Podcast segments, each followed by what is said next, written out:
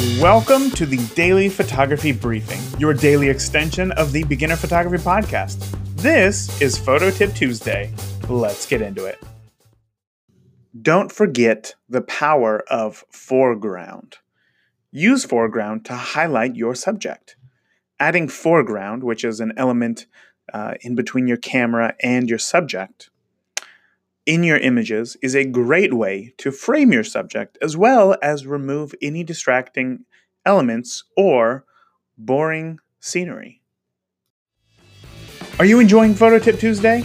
Oh, you are? Oh, perfect! Do you know anybody else who could benefit from daily photography advice and motivation? Well, you would be paying me the ultimate compliment by sharing this podcast with a friend. Thank you so much, and I'll talk to you tomorrow.